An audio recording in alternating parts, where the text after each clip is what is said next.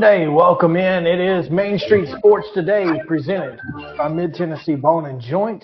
Chris Yao, Maurice Patton here with you on this fine and dandy Monday afternoon. First Monday back in a while, though. It has been a while since we've been in here on a Monday. It's pretty wild. It's it, it's been fun though, as we we've gotten you know obviously plenty of eats and such, but Sleeps. um, maybe for some toddlers, man, you just what are you gonna do? Hey, um, What are you gonna do? better you than me. do? Been there, done that. Got the spit up on T-shirt. Yeah, well, we had plenty of we've we've had plenty of that, especially recently. The flu beat, but looks like everything's done. We're, over all the sickness mostly in the house, and we've got a an eighty. Are you sure about that? We've got an eighty percent uh, potty trained three year old, almost three year old. Eighty percent. We're so close, so close.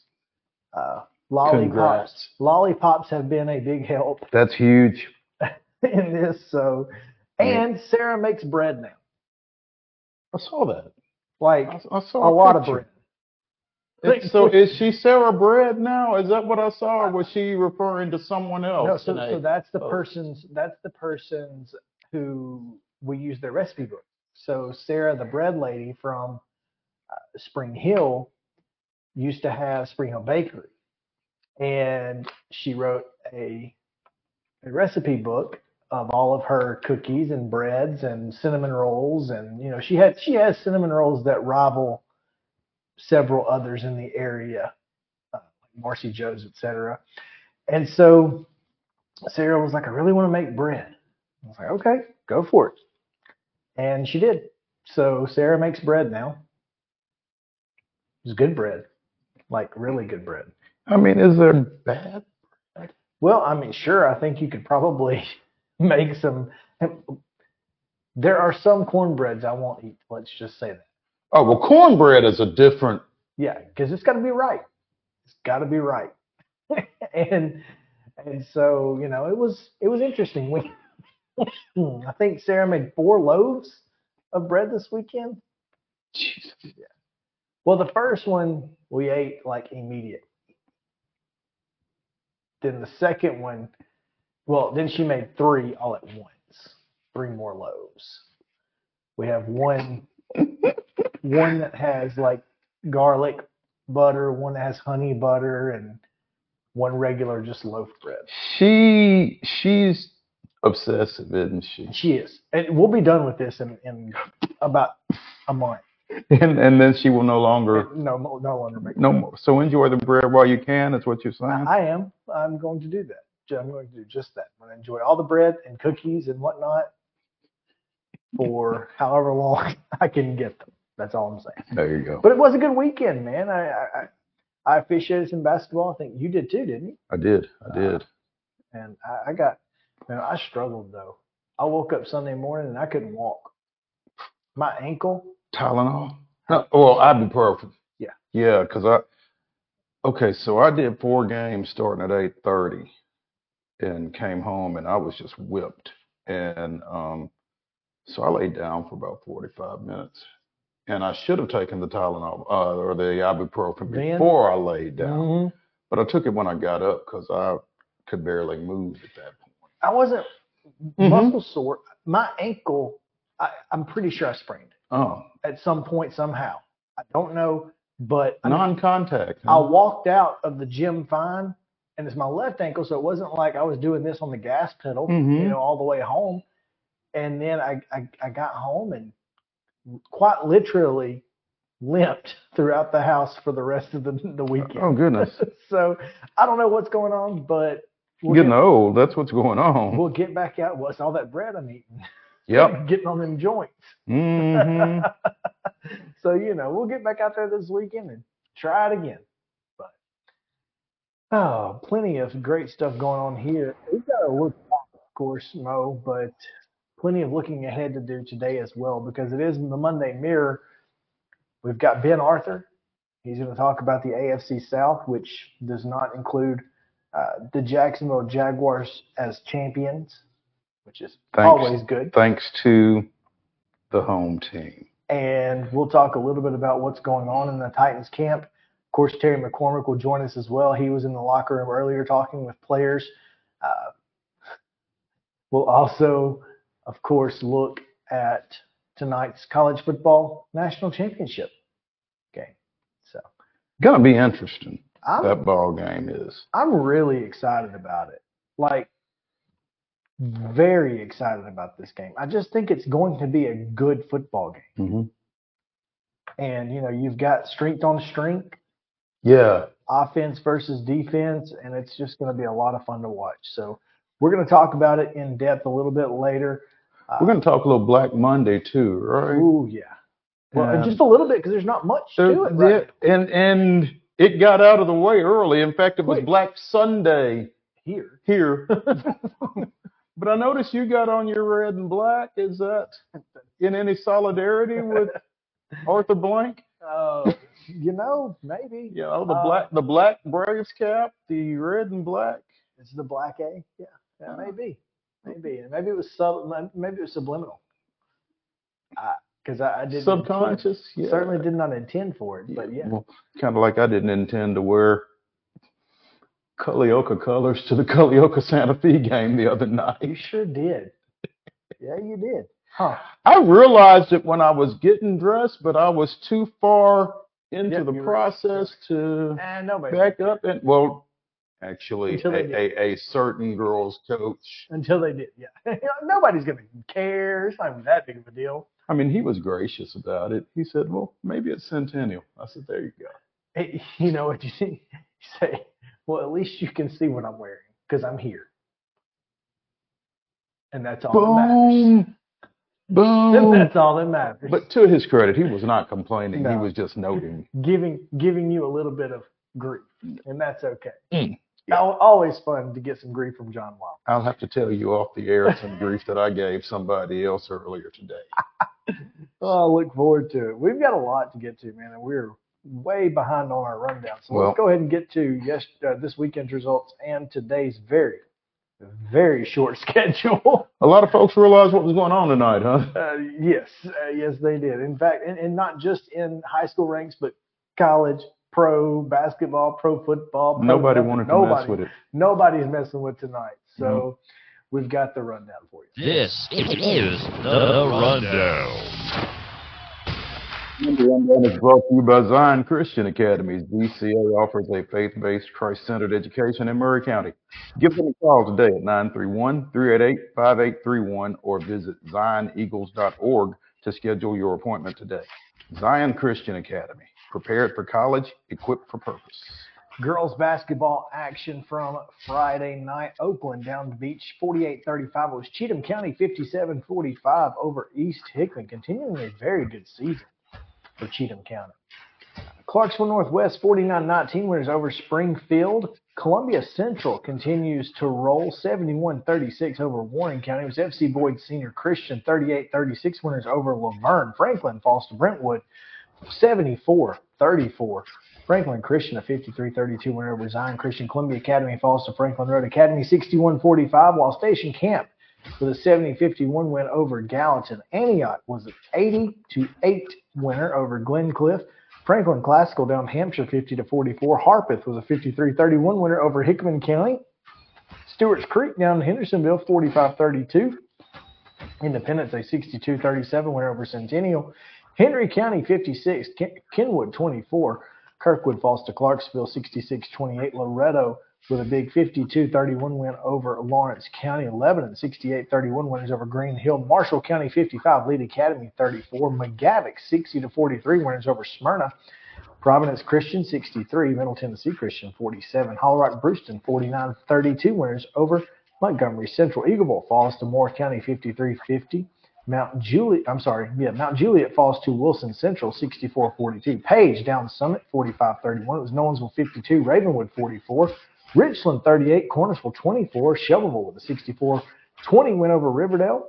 Rossview 65-37 against Clarksville Northeast. Santa Fe in that game you just talked about falls to Culleoka 52-29. It was Summertown 61, Spring Hill 26. Uh, both of those games have coverage on MainStreetMaury.com. Sycamore 47, Greenbrier 33, Westmoreland 48, Trousdale County 15, Grace Franklin 71, University School of Nashville 31, White House 53, Lawson 26, and Liberty Creek 68, 45 winners over White House Heritage. Finally, York Institute 58, Watertown 20. On Saturday, the Lady Cubs of Cheatham County win yet again, 72-20 over Montgomery Central. Christ Presbyterian with a 55-51 win over Harpeth Hall. Clarksville Academy defeated Davidson Academy 55-44. It was Goodpasture 44, Donelson Christian 27. Father Ryan with a 46-28 win over Ensworth. Ezell Harding knocks off Friendship Christian 52-39. FC Boyd Senior Christian defeated Dixon Academy 61-21. Franklin Christian with a 60-30 win over Knowledge Academies. Murfreesboro Central 46, Cannon County 39. Brentwood Academy defeated Pope Prep 48-34. Siegel with a 49-46 win over Rossview. Lipscomb Academy down St. Cecilia 52-32. And Upperman with a 46-31 win over Creekwood. In men's basketball, boys basketball, on Friday night, Beech defeated Oakland 58-42. Cane Ridge with a 70 59 win over Lipscomb Academy. East Hickman defeated Cheatham County 89-66. Clarksville Northwest with a 64-59 win over Springfield. Warren County comes to Columbia Central and picks up a 61-36 victory. Dickson County edged West Creek 61-60. Portland with a 60-40 win over East Robertson. Franklin in overtime defeated Brentwood 54-51. It was Zion Christian 74, Franklin Christian 69. Columbia Academy with a 59-32 road win over Franklin Road Academy. Station Camp defeated Gallatin 46-39. It was Antioch 56, Glencliff 33. Hickman County defeated Clarksville 53-22. Hendersonville 51, Stewart's Creek 38. Independence in three overtimes defeated Centennial 84-80. Kenwood 48, Henry County 40. Kirkwood with a 73-62 win over Clarksville. Lawrence County defeated visiting Loretto 63-52. Green Hill with a 51-39 win over Lebanon. Marshall County defeated Lead Academy 73-69.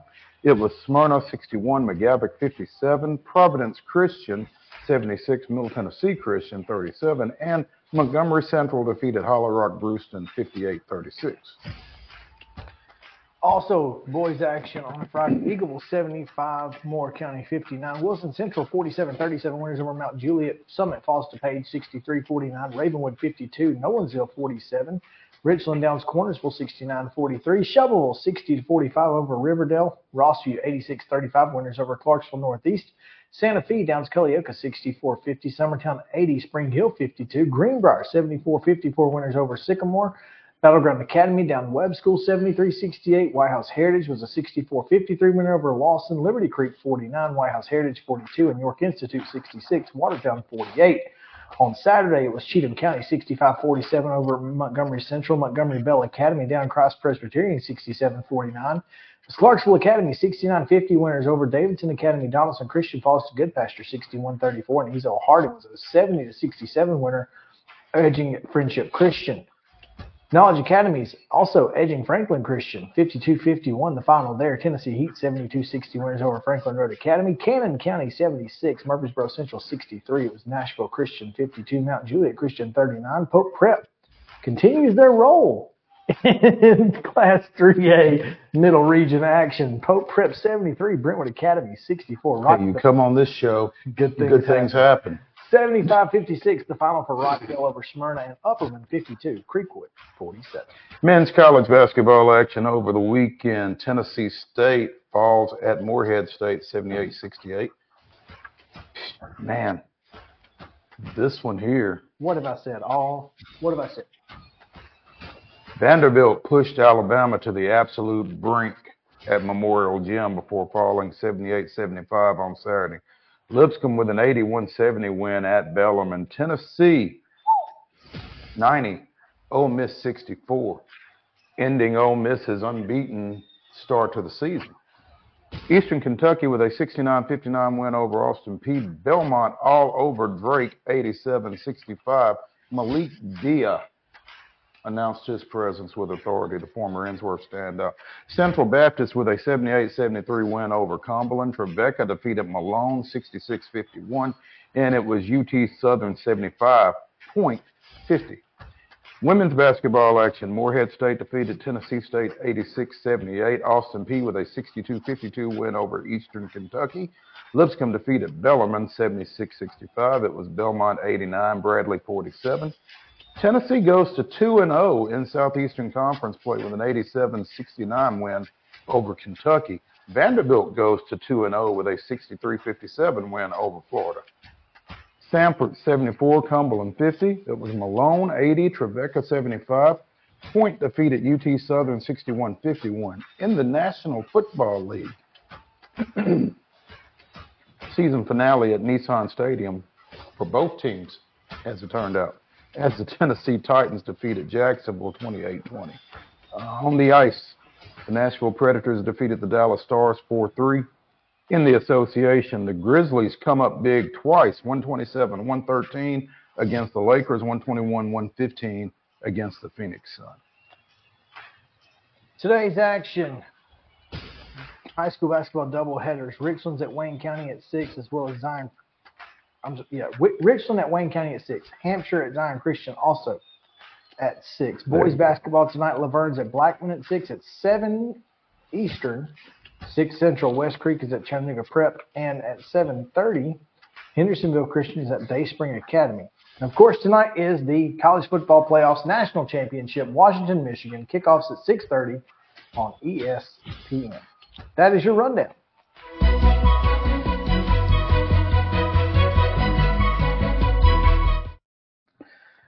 Right, time for our top story, which is brought to you, of course, each and every day by our friends at Piggly Wiggly, Neely's Mill Shopping Center in Columbia. They have great deli lunch specials. Of course, that's deli, but also daily.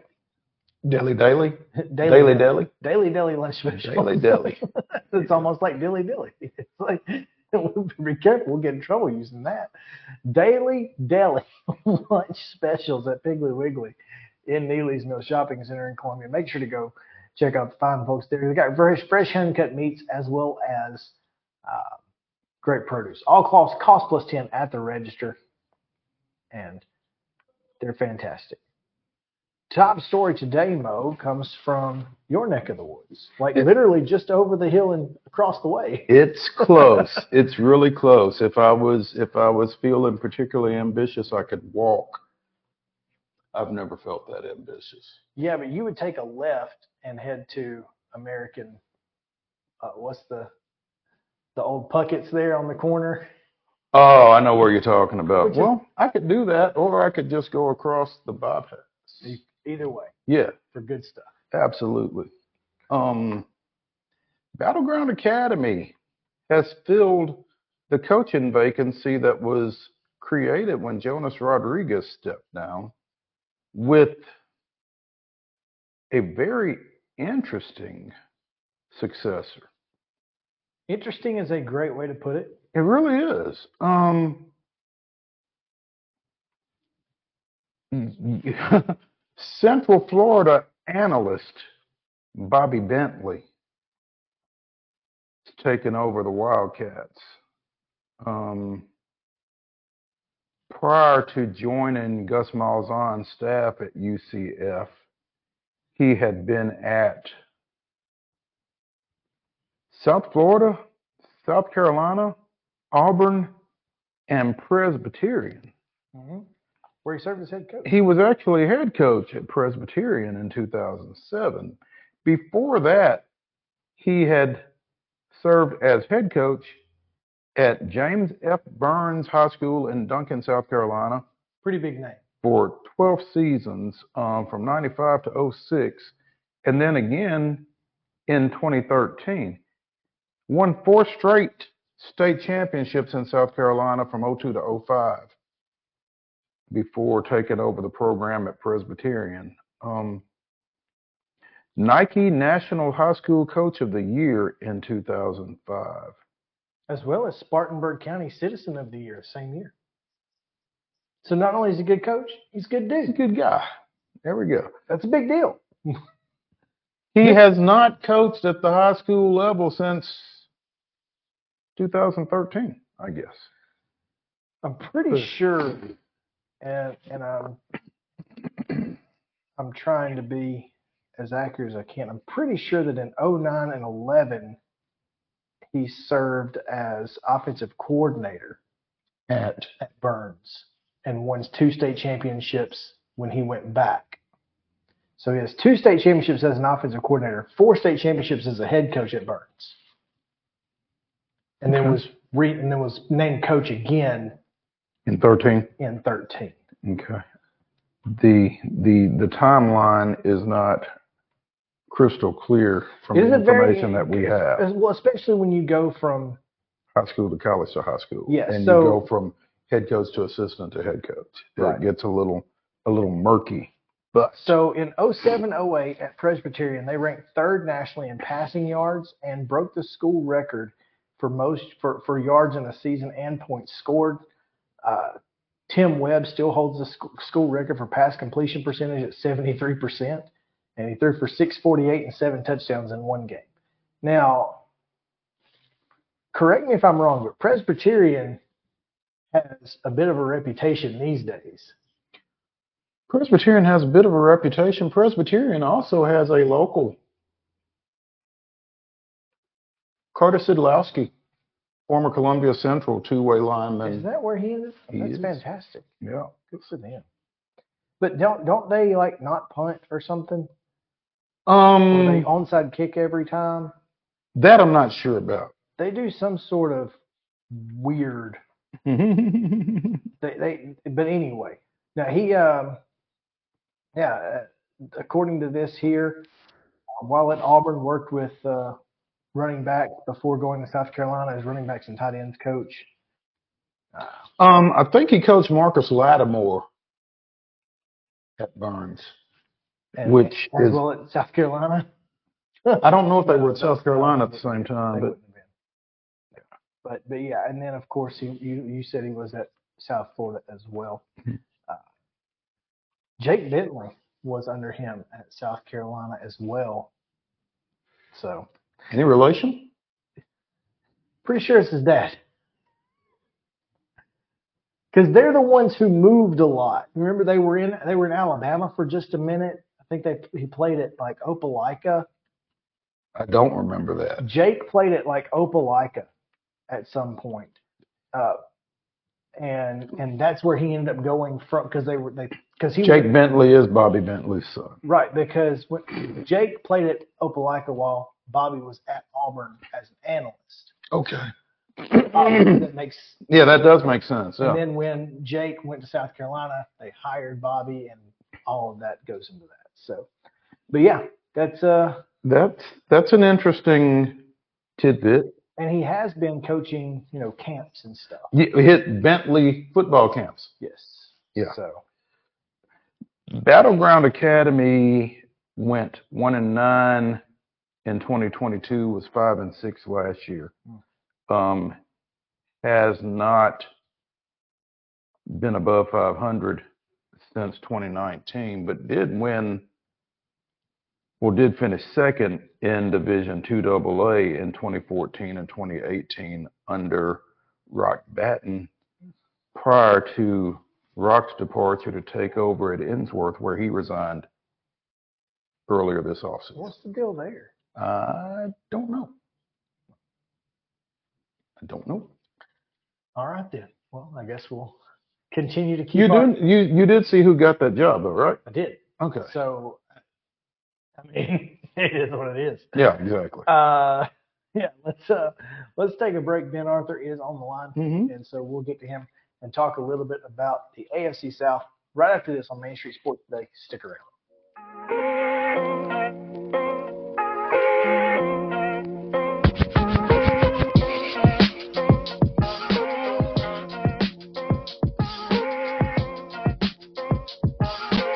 Mid Tennessee Bone and Joint treats your orthopedic injuries and existing conditions. Our trained physicians will get you back in the game faster. Contact us at 931 381 2663 or www.mtbj.net. With Lee Company technology, the best handymen are hands off. Lee Company Techs have been using visual findings and other smart technology tools for years to add transparency and virtually take customers along. You see what we see, whether we're in a crawl space or on a roof. With Lee Company, technology helps us help you, no matter what's happening in the world or at your house. Jones and Lang Sporting Goods here in Columbia has been outfitting teams, officials, and anybody else from T-ball to college for 50 plus years. Be sure and check them out at 931-388-8060 or online at jonesandlang.com. Jones and Lang Sporting Goods, the look of a winner. Zion Christian Academy, zioneagles.org or 931-388-5731. You can schedule your appointment. Go tour their campus. It is beautiful over there and you're definitely going to want to see it. Again, it's zioneagles.org. Give them a call, 931-388-5731 and schedule your tour today. Custom Stone Handler supplies over 600 distributors and suppliers with quality stone products. Along with River Stone, we produce and distribute over 100 building, landscape, and other bulk products. Our goal is to provide quality products, service, and partnerships to ensure our customers' success. We firmly believe that the measure of any person or company is how they treat other people and customers. Give them a call at 931 490 4990 or visit CustomStonehandlers.com. A game without a crowd is just a scrimmage. A performance without an audience is just a rehearsal. Without your presence, high school sports and the performing arts aren't possible. Ensure that these essential extracurricular activities continue to enrich the lives of students in Tennessee. Purchase a ticket to your local high school's game or performance. This message presented by the TSSAA. Mid Tennessee Bone and Joint has been the official sports medicine provider for Maury County Schools for more than 40 years. We specialize in orthopedic service, and our Ortho Quick Walk In Clinic lets you bypass the ER. Visit us online at www.mtbj.net.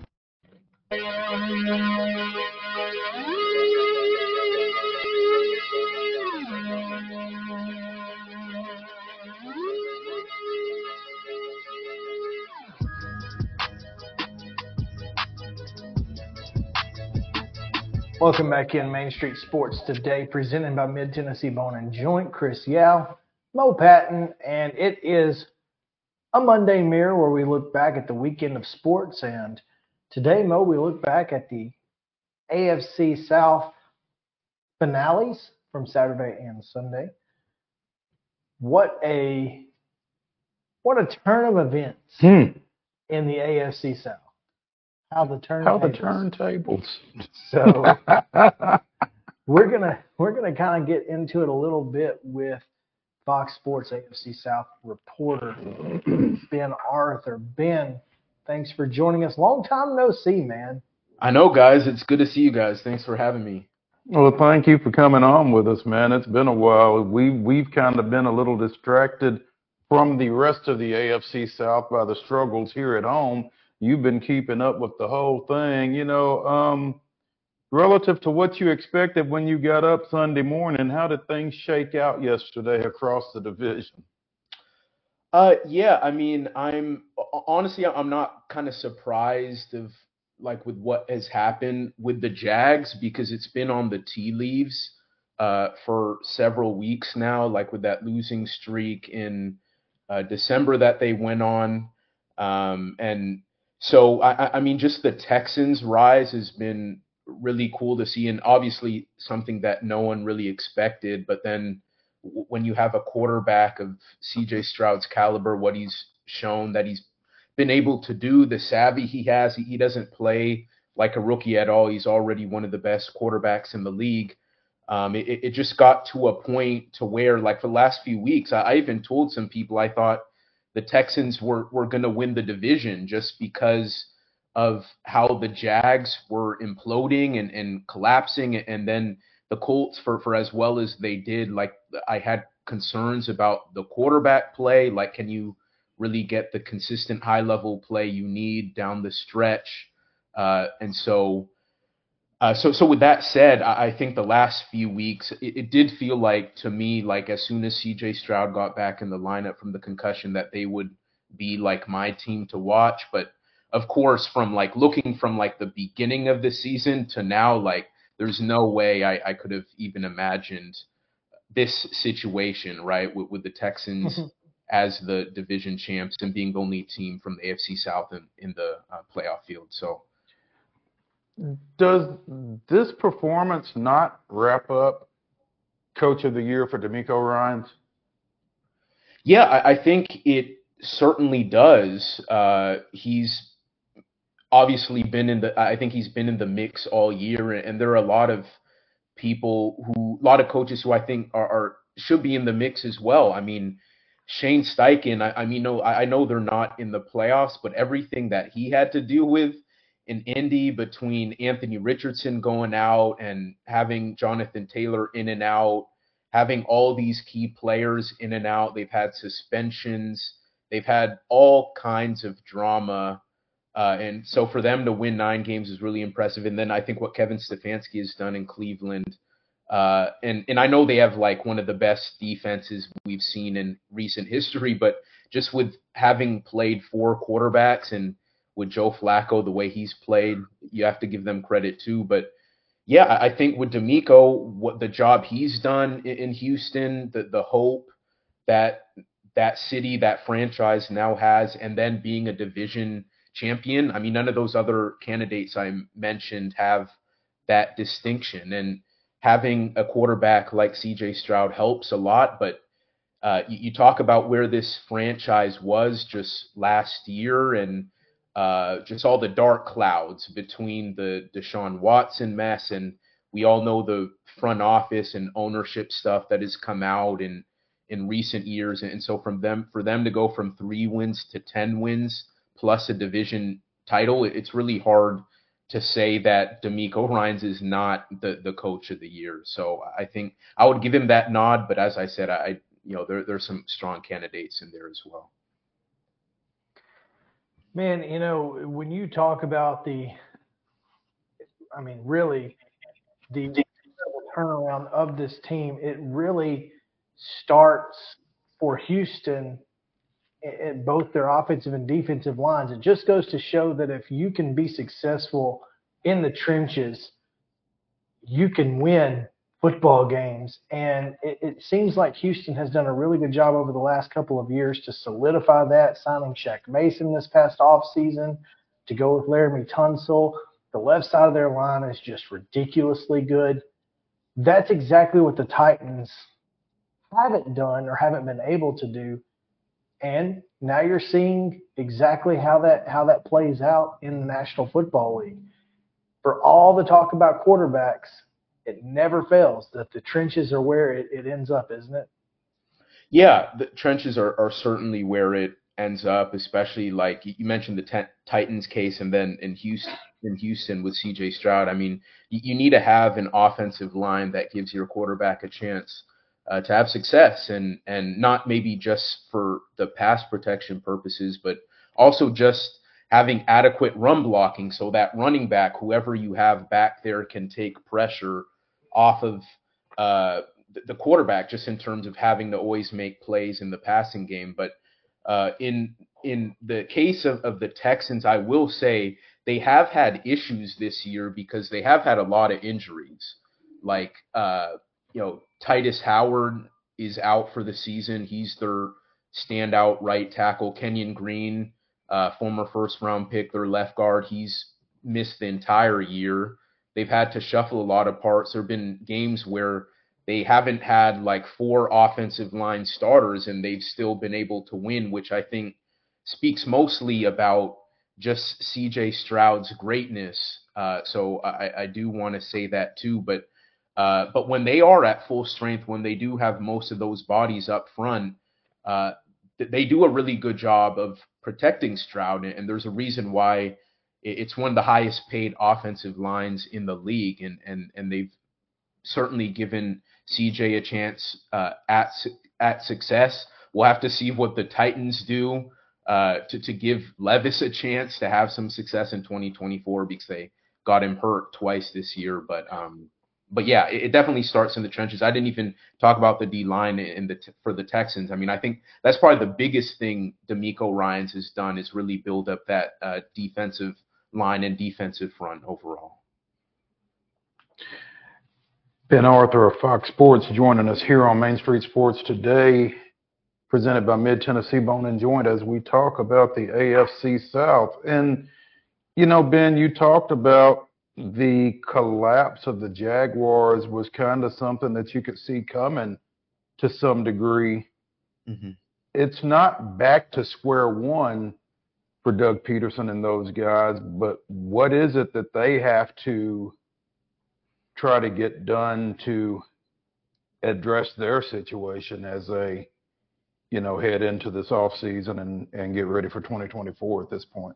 Yeah, Mo, I think the I mean the biggest thing is the offense uh, because that that that was a unit that was expected to lead the team uh, with with all that talent they have. Like they they probably have on paper at least, right? What one of the most talented skill groups uh, in the NFL, and and for them to like take a big step back, uh, that was quite alarming because it was the defense who really led them for most of the year, and so uh, they're going to have to have some hard, make some hard decisions uh, in, in, terms of pr- probably the coaching side offensively. Like Doug Pederson uh, gave Press Taylor, their offensive coordinator, uh, full-time play calling responsibilities, and and I think ultimately that that really hurt them because they never had the same, they never play with the same rhythm uh, and effectiveness and and smoothness that they played with last year. Last year Press Taylor just called the second half of games. It seemed like uh, Doug Pederson really just in the first half of games last year, he he probably got to a point uh, with, you know getting the, the, offense to a point where it's like okay, everything is under control, and then giving the reins off to, to Press Taylor to kind of finish the game and.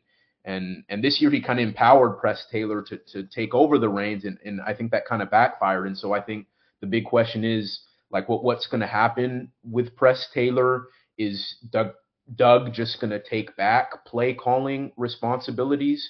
Uh, I think that's going to be the biggest thing I look for because I think there are so many things that like just in, terms of like the red zone lapses like whenever they were in scoring position there, there's so many instances where they they would just mess it up whether it, it, it was a turnover or uh, a costly penalty or uh, short, short, yardage situations were, were a problem, and and th- there were some instances too where you know Trevor Lawrence would just w- would change up uh, the play call like like in short yardage situations, and and it, and it would kind of backfire. So I think maybe that showed a, a lack of trust in, in cer- certain situations with uh, kind of the, the plays uh, coming through. And so I, I, think the when you ask me like what what's what's going to have to happen, I think it starts with the the offense. Like I, I think Doug Pederson should strongly consider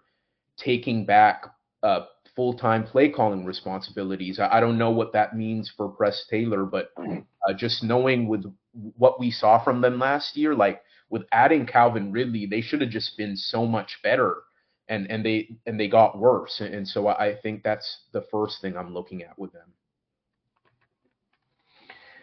And that makes that makes sense because you know obviously they're coming off an AFC Championship last year, albeit as the Titans collapse. Mediocre a yeah. championship as you can possibly have won, but yeah. but they still you know they, they still did win the, the AFC South last year, and a lot of people, you know, obviously that was that they were the they were the big deal, the hot hand, Trevor Lawrence, and all of this. I mean, do, do you feel like Trevor Lawrence is at, at, this point? Where does Trevor Lawrence rank in the AFC South in terms of quarterbacks? Ooh, um, in terms of quarterbacks right now, I would say second.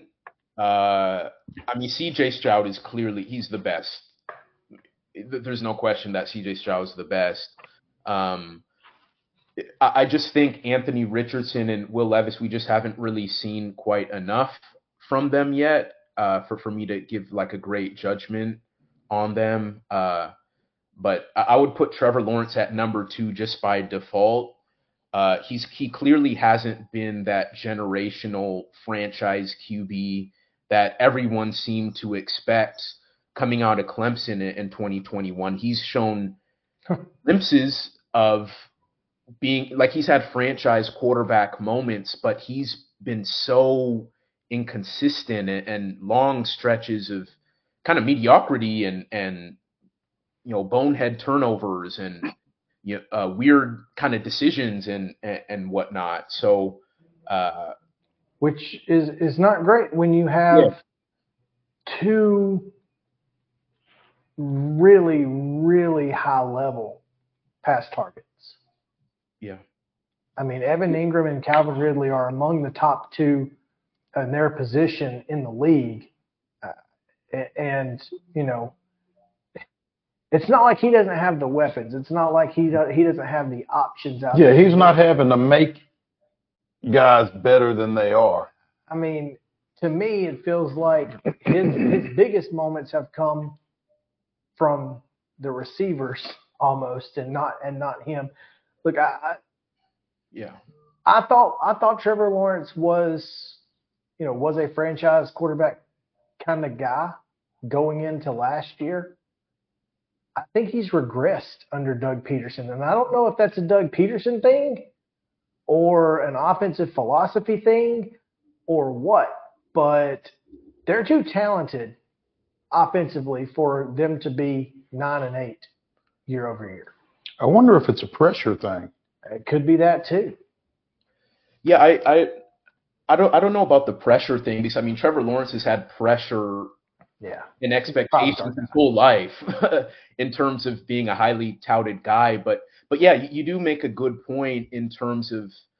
Like it goes back to the offense. Like does the whole approach need to change? Like that's why I brought up the whole Right. Doug Pederson thing. Does he need to take back play calling and, and take control of the offense because it did regress under Press Taylor as the guy calling the shots. And as I indicated, like there were instances where it seemed like like especially in those sh- short yardage situation where Trevor just didn't trust some of the calls and, and, and just decided to try to take things into his own hands and, and that would backfire and and so um so, so I, don't- I don't think it's really a, a Doug Pederson thing in, in terms of like he's the reason Trevor regressed. I I think it's probably more so um, Doug Pederson like relinquishing the play calling responsibilities uh, and um, and, and yeah, maybe probably more of a Press Taylor thing.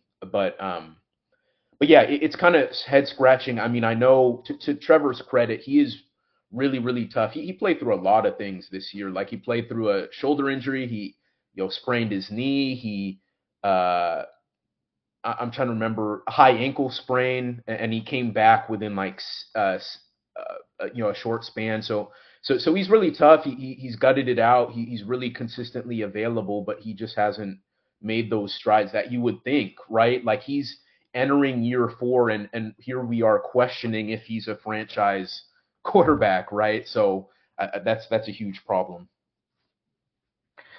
No doubt. So, CJ Stroud seems to think this Houston team has a Super Bowl team. Any chance that's true? No, I don't. I don't. I didn't think so. I- I- but he's got to think it right, though. He's got to believe that. yeah, no, exactly. And I don't. What's he going to say? No, we're not really that good. Mm-hmm. Exactly. No, he he said that that's exactly what you have to say. You have to have that belief, and that's something that's kind of always stood out about him. And just learning about him this year is that kind of unwavering confidence that he has. It's not like a cockiness, but like that supreme confidence in himself and and his teammates. Uh, th- these Texans, they, they just have like too many flaws, in, in my opinion, to really do anything. I mean, that they could. I think they could beat the Browns. That's certainly possible. But I mean, get, getting much further than that, I- I'm not sure about all that. But um, but yeah, defensively, uh, there's some question marks there in the pass defense. And is their D line going to be healthy? Um, because CJ Stroud can't do everything, uh, as great as he is, and and he is so young too. So. Um, but but yeah, when you look at 2024, 2025, I mean the Texans are on a phenomenal trajectory, and they're going to have a lot of draft picks and cap space this offseason to continue to build around him. But uh, saying a Super Bowl this year is kind of insanity to me. So There you go. Well, Ben, as always, man, we appreciate you and look forward to talking to you again soon. And hopefully, we'll have some Titans news here coming up by the end of the week. That One way or the other. one way or the other. Another, yeah. I guess we'll see. Thank All right, you, well, guys. Take, take care. We'll talk to you soon. It's Ben Arthur, Fox Sports, joining us here. We've got plenty more to go in the show. Terry McCormick at the top of the hour, speaking of Titans news, Mhm. but also Monstars, who had the biggest performances of the weekend. We'll talk about them right after this on Main Street Sports Today. Stick around.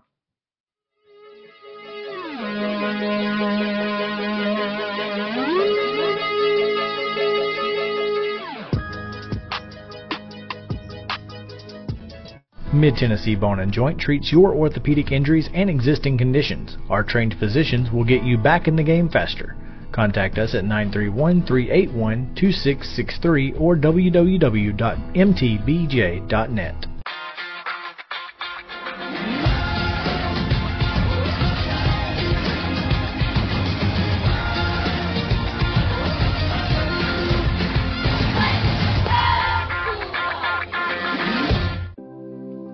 Custom Stone Handler supplies over 600 distributors and suppliers with quality stone products. Along with River Stone, we produce and distribute over 100 building, landscape, and other bulk products. Our goal is to provide quality products, service, and partnerships to ensure our customers' success. We firmly believe that the measure of any person or company is how they treat other people and customers. Give them a call at 931 490 4990 or visit CustomStonehandlers.com. A game without a crowd is just a scrimmage. A performance without an audience is just a rehearsal.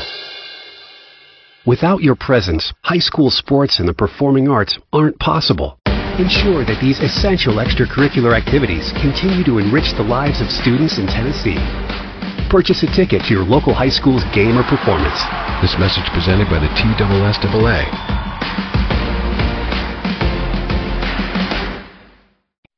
With Lee Company technology, the best handymen are hands off.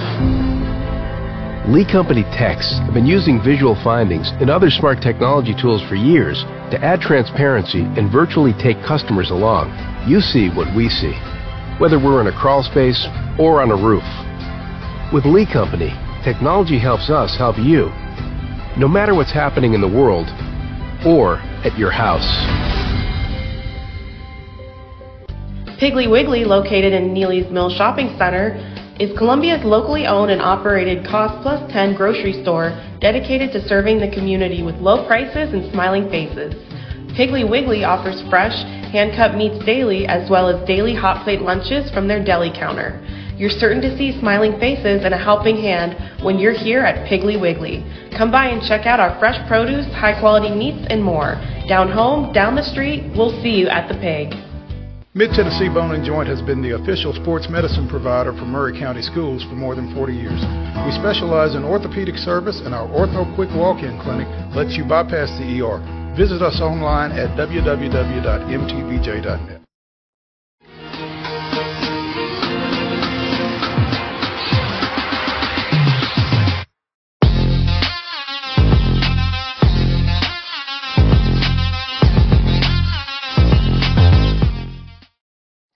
Hey, welcome back in. It is time now for Monstars here on Main Street Sports today, presented by Mid Tennessee Bone and Joint. This is where we, of course, acknowledge great performances from a number of folks from across the sports landscape for their performances over the weekend.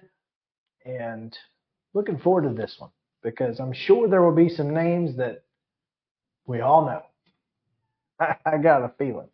So let's get into it. Um, do we want to let Justin go first? 'Cause Yeah. I know who his first one's probably going to be. Yeah. Uh, Yeah, Justin, do you want to put your crown on before you say this? I honestly, I swear during the break, I debated on whether not to make my first one just all three of them, but I just feel like that would just not be good good for the show. So uh, I'm gonna go the king, the one and only Derrick Henry. Um, just did it old school style, no catches, 154 on the ground, straight down their throat. He owns Jacksonville. Give him the key. Yes, he does. Yeah, you you have to wonder if they don't make a bid at trying to sign him just so they don't have to play him. Exactly. I mean, crap. Of course, they've got they've got Etienne and Tank, so that'd be tough. Yeah, Oh, oh, okay. Right. Yeah, we've got Tank Bigsby, so we're not going to sign Derrick Henry. I'm just saying they've got the they they've got a double and, and Tank's young. We've got Tank Bigsby, so we don't need Derrick Henry. I didn't say they don't need him. I'm saying he's a rookie and he's on a rookie deal. And what are you gonna do? dude, He also mute my- returns kicks.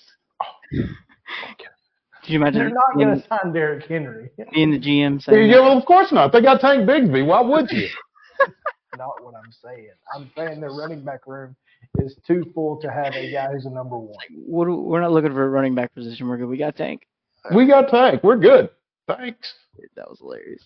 That was Once again, they have Travis Etienne and the word and does Oh, have a meaning. It's a combo. why would we? Why would we do restrict? Sorry, I forgot words don't have meanings on this show anymore. We're in 2024 now. Words. Uh, who, meanings of who, who, words. who's your guy? That's so funny. Who's your guy? Oh, I'm sorry. Oh, my bad. Drew Pember. You ever heard of him? I have heard of him. Yeah. yeah. North Carolina, Asheville, out of Knox, Vegas. Drew Pember. Well, former Tennessee Vol. Former Tennessee Vol. Pember. 29, Played at Bearden, I think. 29 and 10. 29 and 10. Yeah, I'm going to give him a, he got a double double. Went over Presbyterian, not that great, but um, always good. I, I would never have thought that we would mention Presbyterian College. not, not, three, not only three times, but two different sports. on this show. Two different sports. Wow. Are they cold?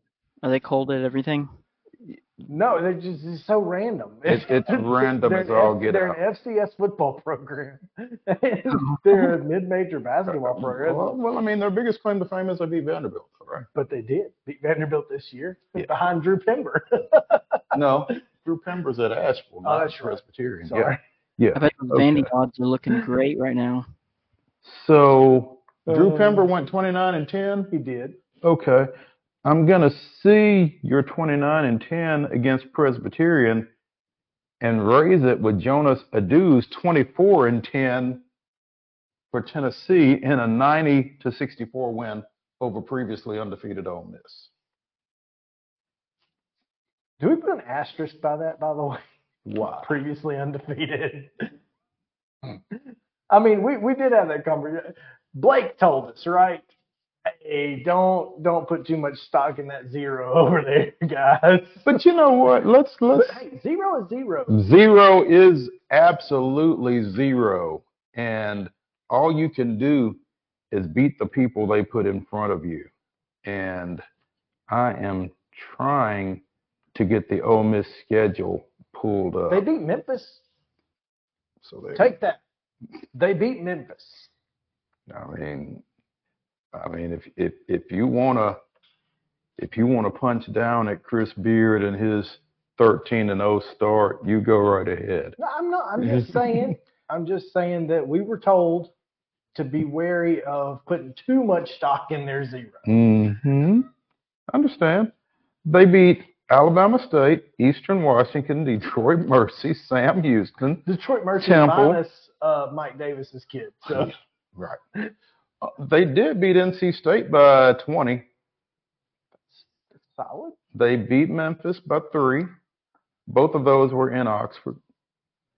But then they beat Mount St. Mary's of Maryland, Central Florida by two in Orlando. Um, Cal, Troy, Southern Miss, Bryant.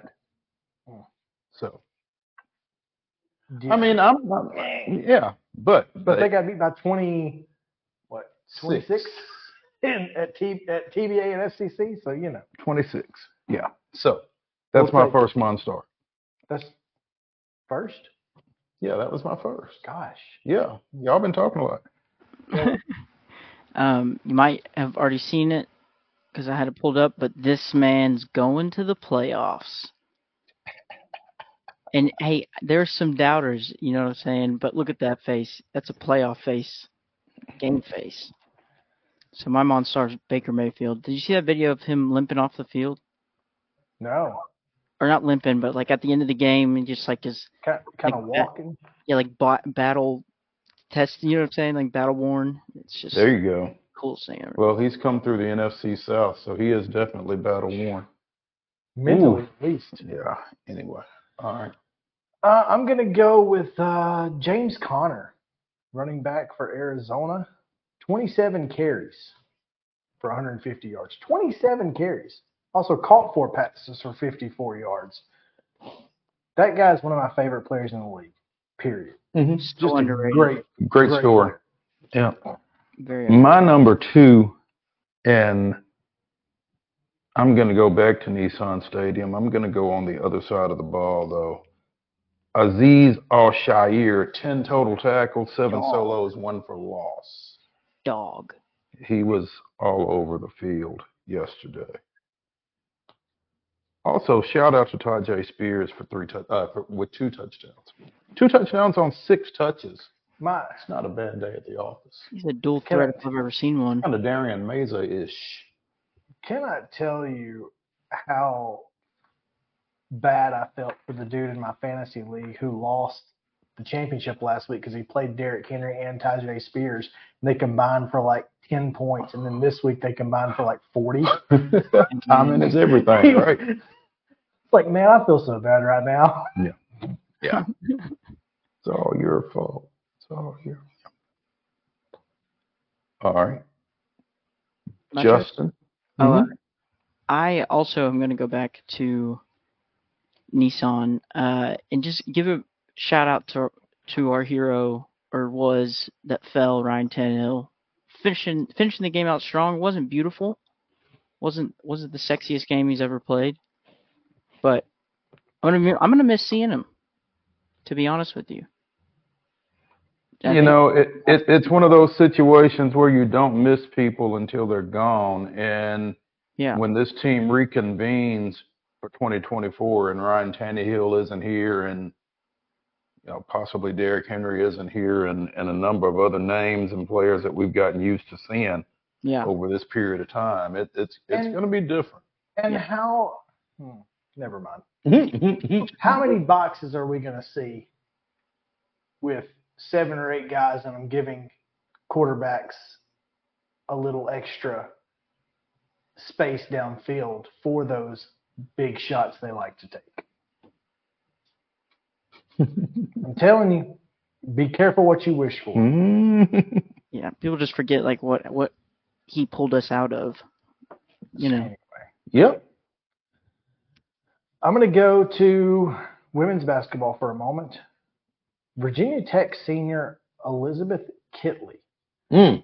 six foot six center, 27 points, 12 rebounds in their 63-62 win over third-ranked North Carolina State, handing the Wolfpack their first loss of the season due to the Hokies. That's that's a little ironic because they handed the Wolfpack their first loss of the season, and the Wolfpack handed Vanderbilt its only loss of the season. And my third Monstar is former Blackman standout Iyana Moore of the Commodore women, who had 29 points at the hump Thursday night in a 71 66 win over Mississippi State, and 20 yesterday in a 63 57 win over Florida.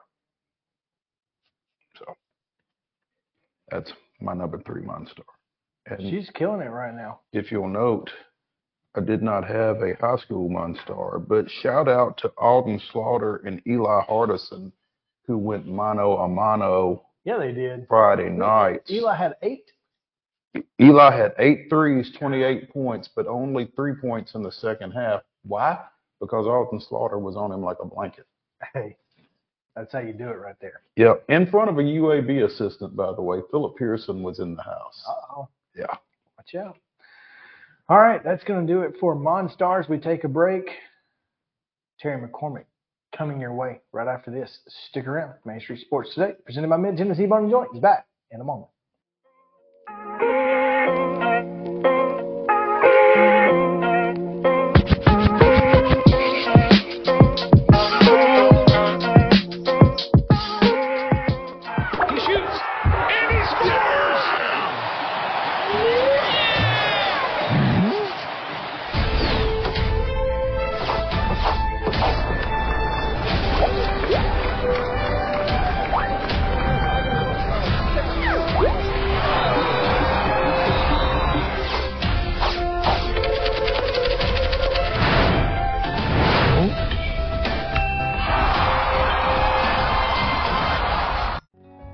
Since 1975, Mid Tennessee Bone and Joint Clinic has treated the orthopedic needs of Middle Tennessee residents. The trained physicians provide surgical options and minimally invasive options to treat all orthopedic needs. The walk-in clinic, OrthoQuick, helps you bypass the ER while treating sports injuries and acute needs Monday through Saturday. Visit MTBJ online at mtbj.net or on social media at Mid Tennessee Bone Joint Clinic.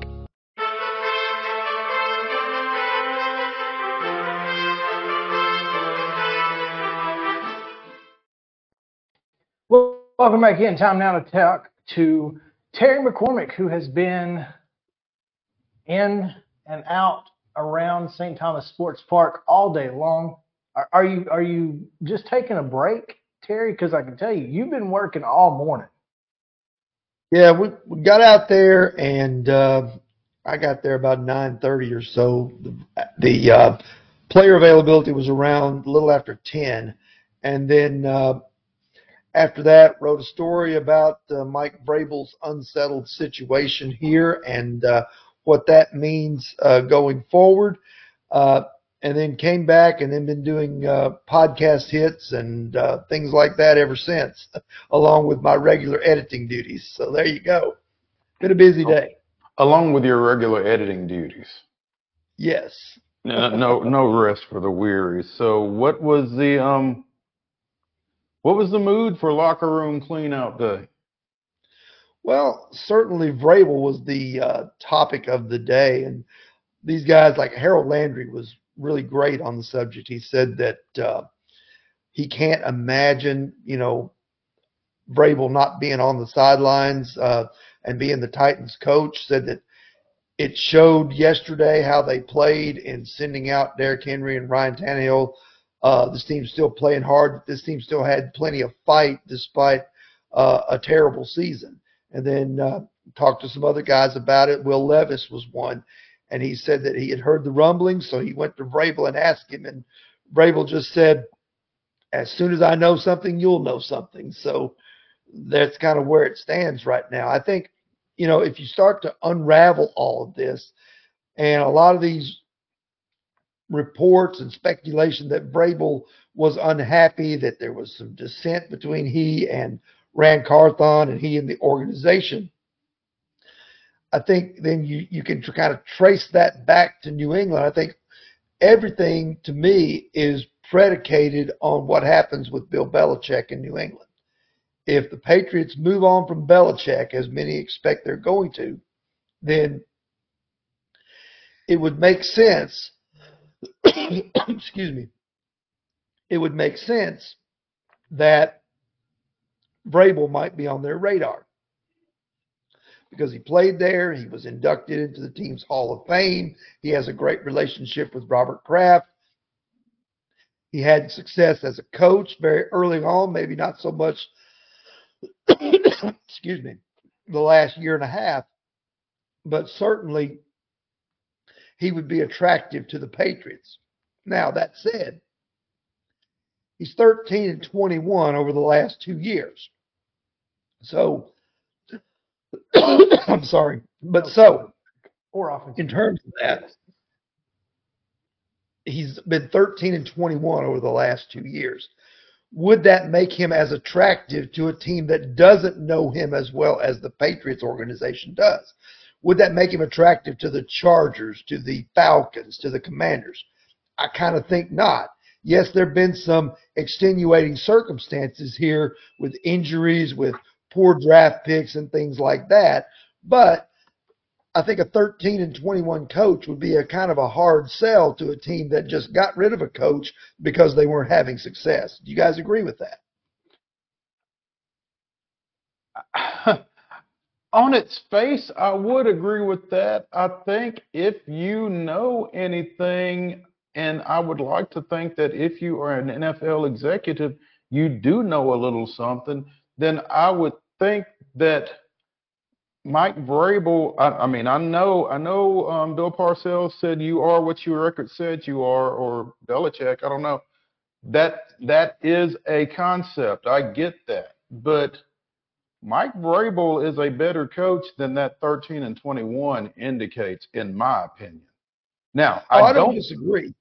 I, I don't think he is a, as attractive to anybody else as he is to the Patriots. But I think if he were to hit the open market, there would be interest in him. I've said it on here before, I believe. I don't know whose mistake it would be, but if Mike Vrabel is not coaching the Tennessee Titans in 24, 24 I think it's a mistake. I, I don't know if it's on his part. I don't know if it's on their part. I don't know whose mistake it is, but I'd I'd like to see what he can do with a fully loaded roster here, and we've not seen that That's true. for years. I, I mean, I don't disagree with you there uh, in- in terms of you know what he could do with a fully restocked roster once again. You know, but if the thing is that he and Ran Carthon truly do not get along, and you know we've seen Vrabel just last week when I asked him try to squash some of that at least. Uh, Ran Carthon has not been in front of the media in months, so we really don't know what his thinking is uh, on the whole situation. But to me, you know, if you're Mike Vrabel, if you're the Titans and Mike Vrabel does not want to be here, you still hold the leverage for now because he's under contract. Mm-hmm. I can't see Amy Adams Strunk having an asset in Mike Vrabel under contract and just fi- outright firing him and not getting anything for him when he when they she knows that the New England Patriots and perhaps another team or two would hire him in a heartbeat. So therefore, if he's unhappy enough to the point where he wants out of here, trade him and get draft picks so that you can accelerate this rebuild with somebody else that you hire. Okay, but that's the question here. D- does Mike Vrabel want to be here, or would he prefer to be in New England? I mean, what, what is your read on that? Well, he told us Wednesday that he wants to be here. So on the record, he says, "I want to be here." Now, behind the scenes, this stuff does is not going away. All this speculation, all this chatter that's been about, you know, the disagreements here, the unhappiness and all, it doesn't seem to go away. In fact, it just keeps snowballing. It, you know, it, the fire continues to rage despite what he said on Wednesday about wanting to be here. Now, But Terry, don't you is- have to don't you have to ask where some of that's coming from? Because again, this all kind of kicked up when during the Titans open week, Mike Vrabel was in New England in Robert Kraft's box, having his number retired or being some kind being- of way recognized up there, right? being taken it put into the team's Hall of Fame, and then you saw him in the uh, luxury suite with Robert Kraft, and the two of them yucking it up and having a good time. And about a week later, that's when the report came out uh, that said, you know, the Patriots would consider that if they move on from Belichick, that Vrabel would be the quote home run hire. I think is the way it was phrased, and so that's where all this initially started to get a little bit of fuel. But but all of the rumors that have that have come that surround Mike Vrabel to the Patriots have come from Boston. Not none of them outside of one particular radio host here in Nashville who wants to do nothing but engagement farm. Has anybody said anything?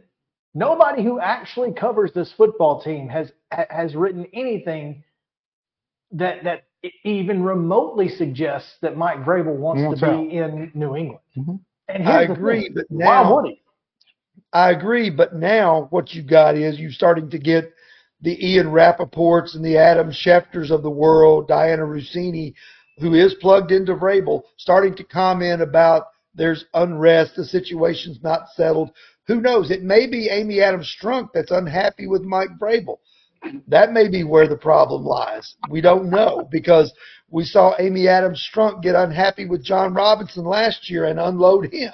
So who knows? Maybe it's her who's not happy with what Mike Vrabel has done and what Mike or Vrabel hasn't is- done Hasn't done exactly. because he Well, there you hasn't squashed this. Yes. Well, other than literally saying on the record, I want want to to be here, here. What more can he do? He answered the question directly. You would think. And and when he said that last week, I kind of felt like, But- okay, But you know what? How look? I, I would rather him do it that way than say I'm not going to be the next head football coach at the University of Alabama. And then be the next head football coach at the Well, I mean, of but, but but Saban, and at the time I don't think he was. Saban was so adamant about it and so Hmm, uh, yeah. fist to, to table, whereas Vrabel's just been like, look, it, this isn't even something I'm worried about right now. I'm worried about beating the Jaguars. Let, Right. let's let's worry about this now, and, and and when the season's over, we'll have a meeting, and then we can worry about all of that later. Because that's who Mike Vrabel is. He's worried about the football game that's ahead of him. He's not worried about where he's going to be in 2024, 25. Right. So he said on the record, he answered the question directly with a no. I want to be here, bottom line. That's what we have to work on. Now, if Amy Adams Strunk or Ran Carthon or the two of them together don't want him here, then sure, there's there that's a possibility. I think it's a poor decision, but it's a possibility. Other than the New England situation, why, if you're Amy Adams Strunk, why, if you're Ran Carthon, would you not want him here?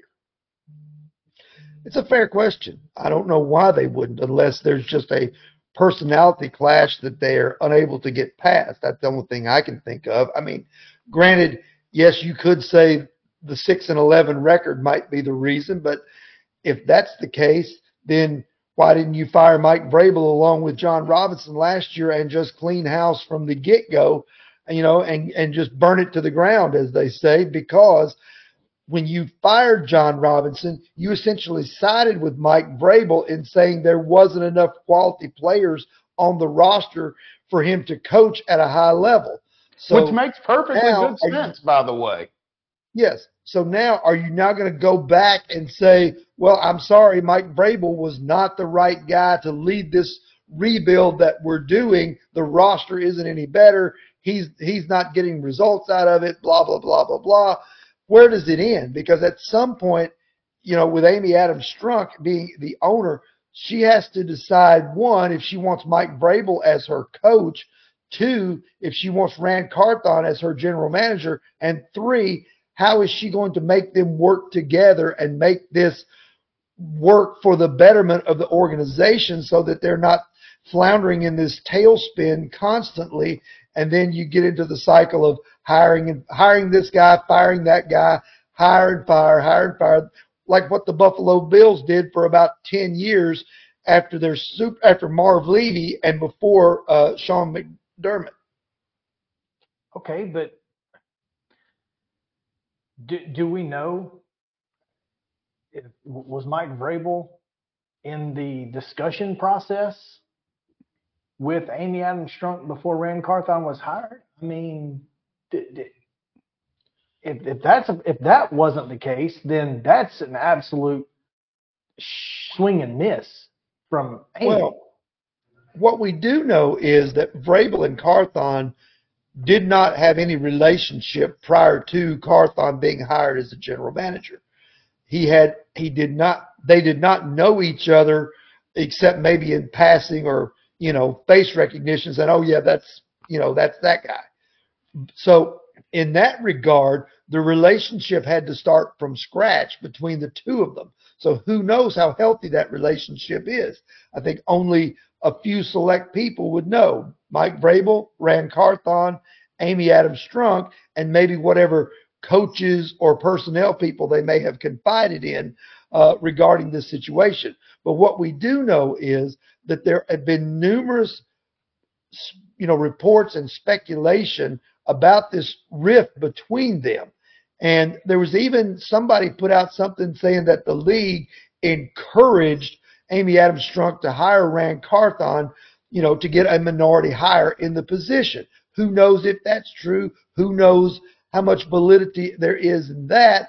To me, that's, you know, that is very forced if that is true. And that is, you know, a move that would discredit what Ran Carthon's qualifications are because it certainly looked like he was qualified to be the GM just based on his resume coming from the 49ers and working in their pro personnel department. I think he's proven his worth here in Nashville in less than a year. Yeah, I, I, Well, I I, I think I think a real disservice was done to Ran Carthon when that thought process was advanced. I don't think Yeah, he's don't- done anything to prove anything other than he's very capable at his position. But No, I I agree with you 100%. I mean, but if you're talking about a guy who who potentially yeah yes you can say Peter Skoronski was a reach in the first round at guard but it was a need position and we re, we're not going to go through and rehash why he should or should not be at left tackle instead of guard but if he has pulled off getting you a franchise quarterback in round 2 and getting you a successor to Derrick Henry who has more versatility than Henry in round 3 then he's done a pretty good job in his first go around as the general manager I absolutely agree. So that again, tell us the timeline as you know it right now. Do you do you expect that that, that Mike Vrabel, Amy Adams Strunk met today, or are they meeting tomorrow, or do we just know that it's sometime this week? We just know that it's sometime this week. We were told as media today is the first time in the 20 something years I've been covering this team, whatever goes back to 1997, that the coach was not made available in on the same day as locker clean out when the season ends.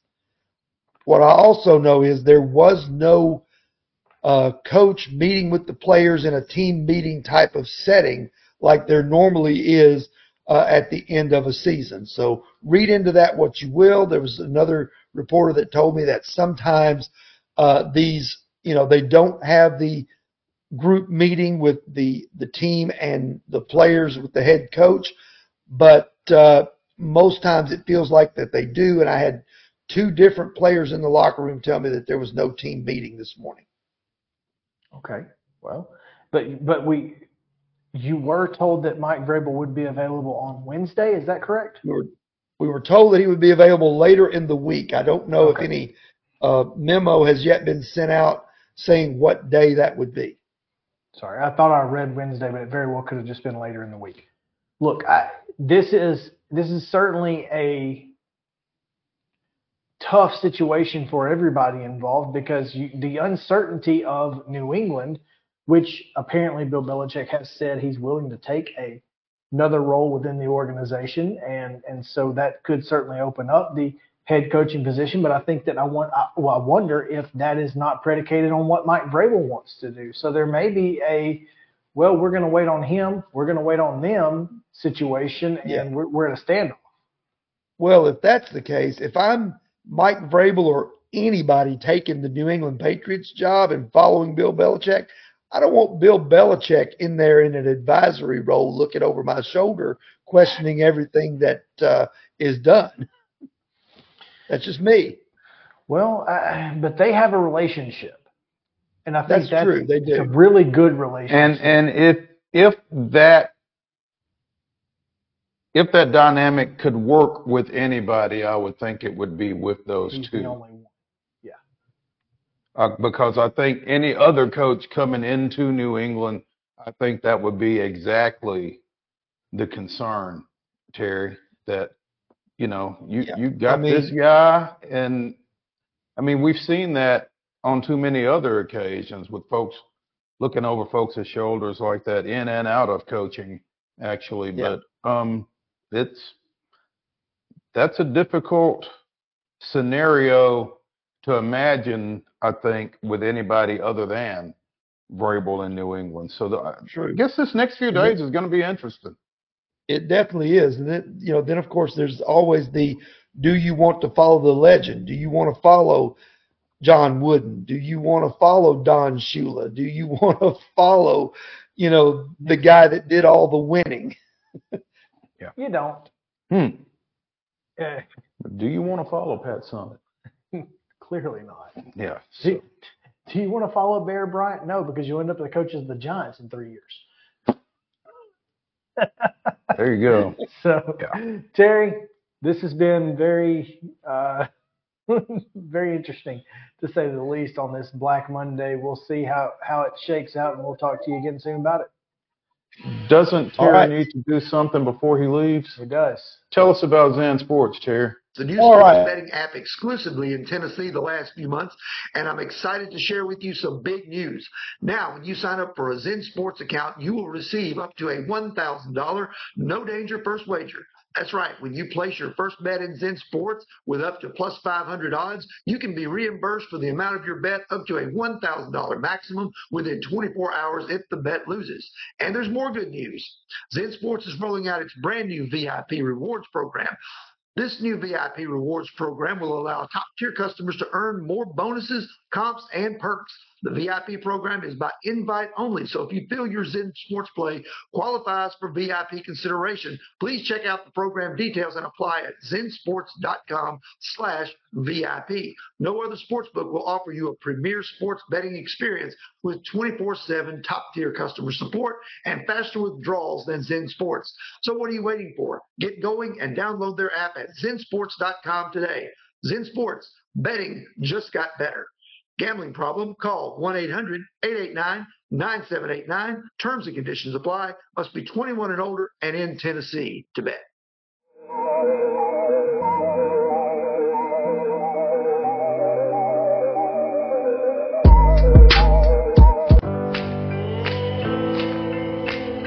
Smiles. These are the healthy smiles of real Delta Dental members. Folks with access to the nation's largest network of dentists and low deductible plans with 100% preventive care coverage, all backed by over 65 years of expertise. Go online or give us a call to learn about affordable individual plans that meet your needs. 1 855 844 0445. This holiday season, the largest lantern festival in the country returns to Nashville Zoo. Witness more than 1,000 handcrafted Chinese lanterns featuring brand new designs, including towering mythical beasts, a life-sized Santa's workshop, and a 100-foot-long dragon. Welcome back to Zoolumination at Nashville Zoo. Bigger, brighter, and better than ever.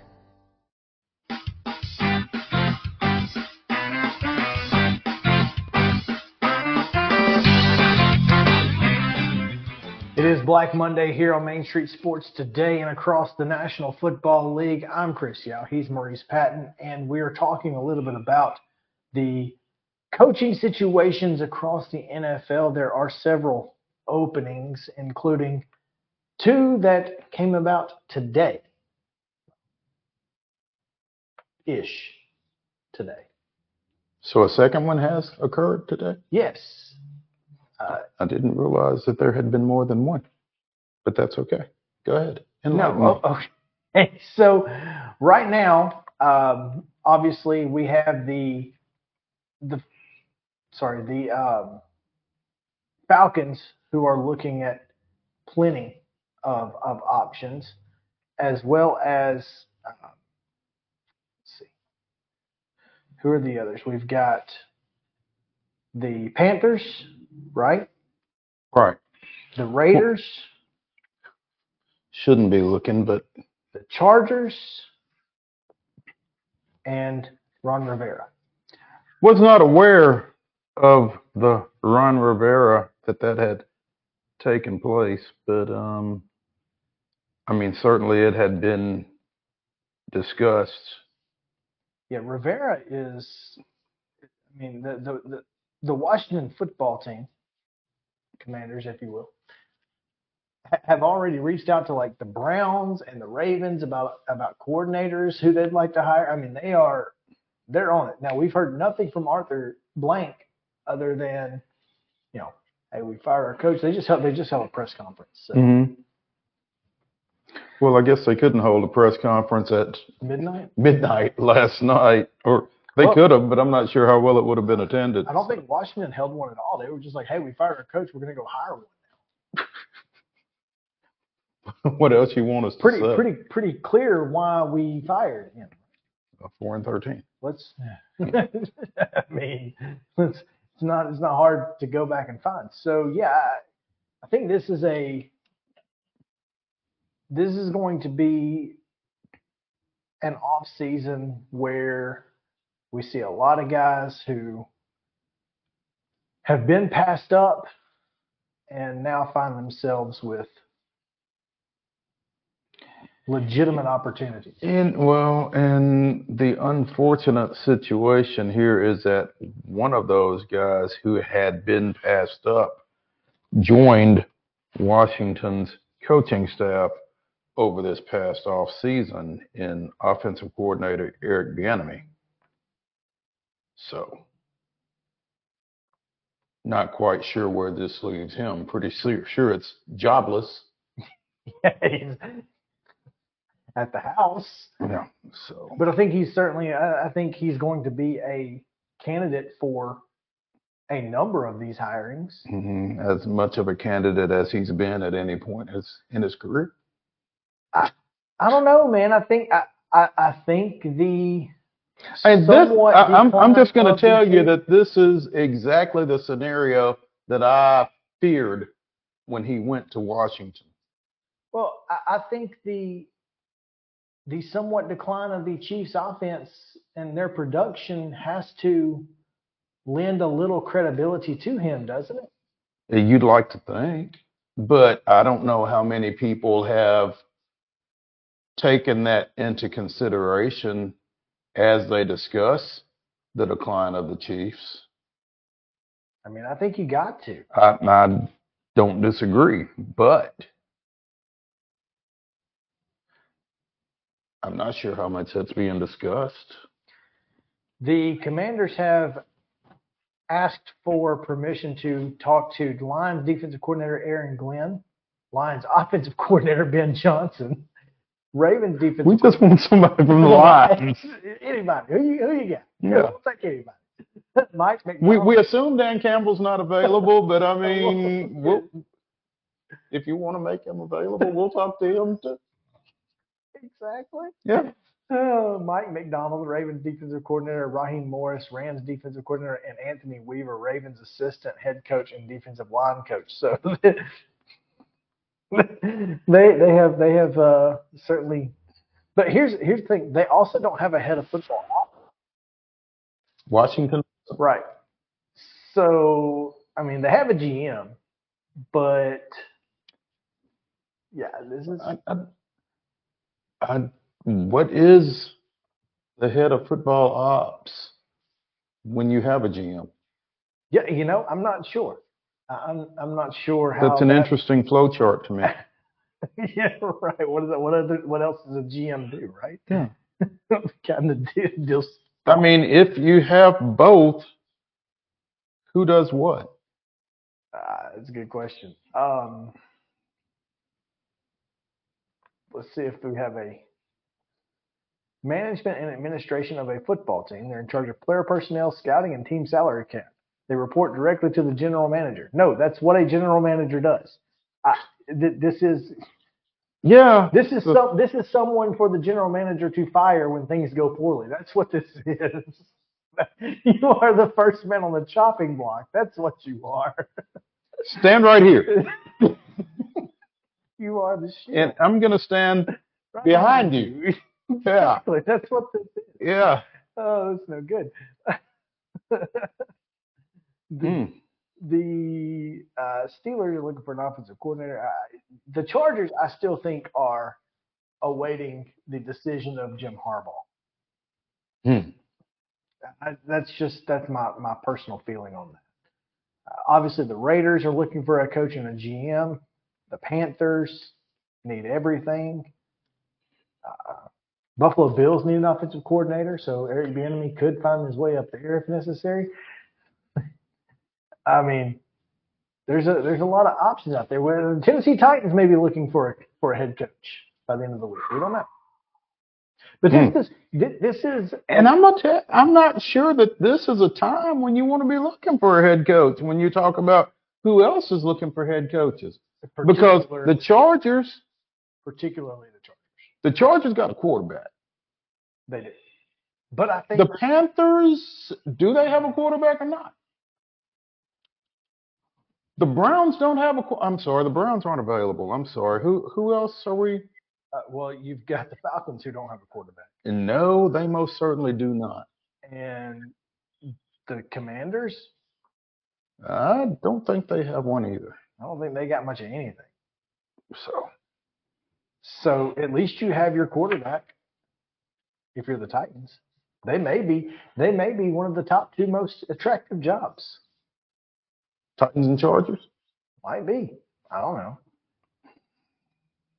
But yeah, the, uh, I mean, Good thought. that being said, you know, lot has been made of Arthur Smith at in Atlanta, and I just don't know that it's on Arthur Smith. I mean, maybe fifty percent, but that, I, I mean, they did him no favors when they got rid of Calvin Ridley. They did him no favors For no good for no good reason. reason. They did no favors when they drafted the kid from Cincinnati, Oh, Desmond Ridder. Desmond Ridder. I mean, I think it was an okay pick at the time, but it, I don't think that Desmond Ridder is a franchise quarterback. We've pretty much seen that. They finally give him a run game in Bijan Robinson. I mean, not that Cordarrelle Patterson was a problem, but then they just stopped using Cordarrelle Patterson. So I think part of it is on Arthur Smith, but I don't think their I, I don't think their defense was very good. Clearly, look what the, look what Will Levis did to him in their in, his debut. Their defense wasn't very good. They had one receiver and Kyle Pitts. Uh, I mean, I think London, I think you like Drake London. London's just- solid, but then you got you got him and Pitts. That's about it. They didn't do him many favors. Mhm. Now, He didn't do himself a whole lot of uh, uh, favors either, think- I think going back and forth with the quarterback situation. You got it. Well, I mean, I think he wanted to know, you know, how is Ridder going to handle this? Is it going to work? Because I don't think Heinicke was the answer at any point. I mean, for maybe a minute. I mean, I think it depends on what the question is. I mean, There's was that. trying to win some games in 2023 the question, or are you trying to find the guy going forward? Clearly, and maybe Heinicke wasn't the guy going forward, but yeah, he, Could've he doesn't have to job. worry about going forward. Yeah, could have saved your job potentially if you play Heinicke. Look, I Arthur Smith is a very solid offensive mind. There's there's no doubt what he did here in Tennessee was admirable based on what he had. But he, based on what he had, and he didn't have what he had here, There. there. That's I'm. And that was what everybody said when he went there. Be careful what you ask for. He didn't have Derrick Henry. Or Ryan Tannehill. As much as people want to trash on Ryan Tannehill. Although that trash talk has kind of finally waned and there's more appreciation for what 17 did Mm-hmm. in his time here. Uh, but anyway, what did you think of last night's final play between the Saints and Oh, yeah. I I think that I, I think it was a little Bush coming out of victory formation. I don't think scoring is an issue. I mean, like somebody said, the Dolphins scored 70 on Denver. But I think if you're going to run a play, run a play. correct? I don't think you run a play out of victory formation. Correct. And, you know, I think I think the decision that Jameis Winston made was unfortunate. I think again, as he said, I'm not sure how much difference there is in 41-17 and 48-17, but I think you line up in a conventional offensive formation if you're going to try to score. If you do what they did, somebody's going to get hurt. Because Somebody somebody running victory formation and actually executing it is going to get hurt because somebody on defense is going to look at this and say, "Uh, "No, you ain't catching us sleeping." Nope, exactly. Yeah. This at some point We'll get somebody hurt. will get somebody hurt. Yeah. And I think that's that that's where you have an issue now. And I, I've been in a back and forth all day about look, I, I don't mind the scoring. Scoring is fine. If, and if you think that, that players should play 100% at all times on both sides of the ball, I'm fine with that too. But the fact is that when you line up in victory formation, 99% of the time that teams have lined up in victory formation, it's been a stand up, shake hands, kneel down. Uh, nobody's playing hard. Right, right. As soon as you stop that, you know, the one team playing hard, and then you got a defensive lineman who breaks their leg last night because they got pushed backwards and stepped on, then we're having a very different conversation today. And And and And that- so if you're running victory you and you're on offense and a linebacker comes over the top because he doesn't trust that you're running victory formation and and somebody who's not expecting to get hit gets hit and then they get pissed off. or Jeffrey Simmons and T- Teair Tart, let's say, is lined up at nose tackle And they and decide to dives come. immediately Mm-hmm. and to try to cause a fumble, and that center's knees buckle. Then what? Because he's not expecting to fire off. That's right. Because it's victory formation. Victory formation. Right. That's a problem. So yes, I, I'm not. I'm fine with scoring. Score. You got to stop them. They get. They drive Mercedes too. You stop them. Mm-hmm. I'm fine with that. But yeah, A- a- and I thought Arthur Smith's frustration was warranted. Yeah, I didn't. When I saw him initially react the way he did, I did not have all the information. I did not. know, I didn't realize that they scored out of victory, Victory. formation. Oh, really? yeah, like that was that was tough to. I was like, come on now. Yeah, and and I feel bad because, you know, as as Jameis Winston said in the post game, Dennis Allen didn't know. He went rogue. They went rogue. And that's why Allen was like, look, I need to apologize because that I did not. Yeah. That was not my call. Yeah. now I do feel like Dennis Allen throwing Jameis Winston under the bus was a little sus. Well, But I don't. But I mean, but what do you do at that point? What do you I mean, do? I, the I- truth. I didn't. I didn't call it. That's not throwing it. back. I don't think telling the truth is throwing someone under the bus. It ain't sinning if you. If if if, But- if it's the truth, it ain't sinning. But also, you're part of a team. Sometimes you might handle that internally and just say, look, you know, our, our team made a decision. You just say our team. You don't say me or Jameis. You said our team made a decision that, that we wanted to get this kid a touchdown, so we were going to get him a touchdown. And then afterwards, you go to Jameis and be like, what the heck were you thinking? Yeah. yeah. you know what I mean? So I don't know. It just it, it, you you could do either way, but I thought that was interesting. And, and anyway, Ron Rivera, does he get another job? Does he want another Does he want another job? Because after the Washington experience, I'll know that he does. after Carolina and Washington? Hmm. The only jobs that you can take are bad jobs, Ron. They're the only ones open. Good jobs aren't open. So they don't get any better from here, buddy. No, not for him. So I mean, he's he's not getting the Chargers.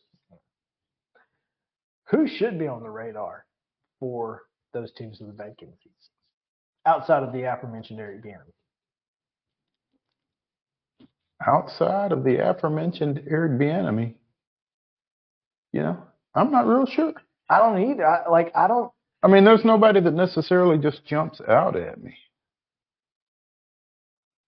I mean, there just aren't guys who who feel like head coach material. out I do feel like I feel like if the Raiders don't hire Antonio Pierce, somebody should. Well, so you know, we've talked about hiring the interim guy, and especially when they do well. But a lot of times that don't work either. And I don't know if you've seen Texas basketball, this year, but it's not good. It's not working there. and so I have not checked in on Rodney Terry, and I hate not to great. hear that. But but I mean, I'm just saying, like sometimes it works, sometimes it doesn't. So I can understand why you would why you would shy away from it. But also, like there there are times, especially in the NFL. Look, this guy's been there all year, and he clearly turned the team around. It wasn't a, it wasn't a personnel issue. It was a mentality and and mindset issue. Well, um, and and it's a lot easier to say something won't work, so we're not going to do it. Yeah, yeah. Uh, instead of saying, well, maybe we screwed up from the beginning or whatever. Or you know, maybe we give this guy a shot and see what happens. I mean, well, I mean, isn't that what you did with an interim guy? You gave him a shot. He did well. What what what more evidence do you need? he can win Steve. Wilks exactly. may be a guy that needs Steve Wilks a should be getting shot. a shot.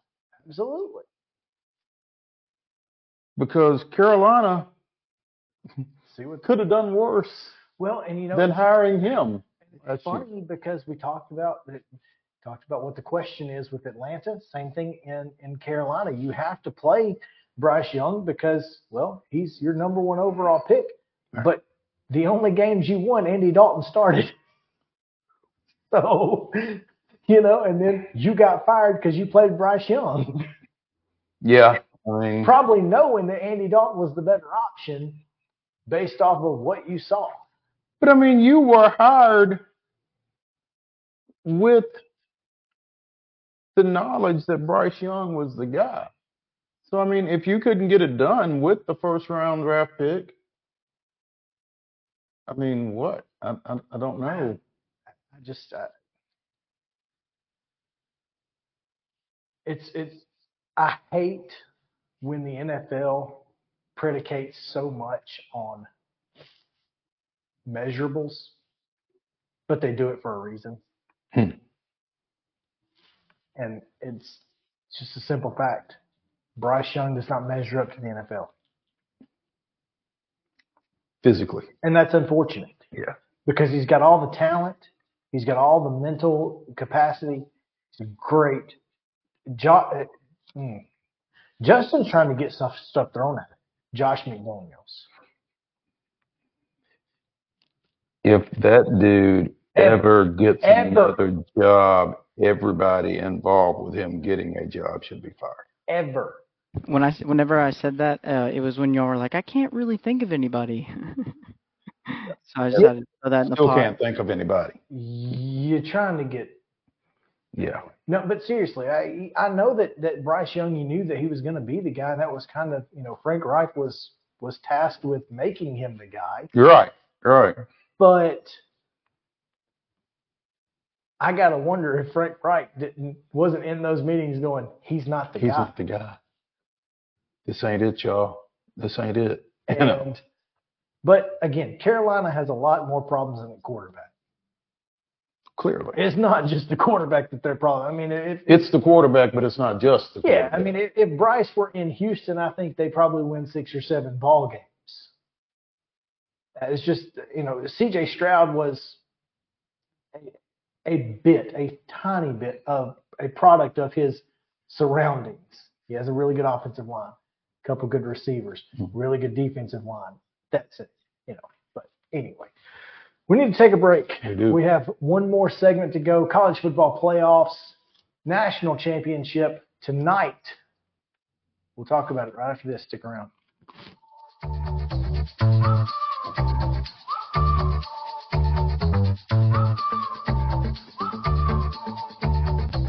Mid Tennessee Bone and Joint treats your orthopedic injuries and existing conditions. Our trained physicians will get you back in the game faster.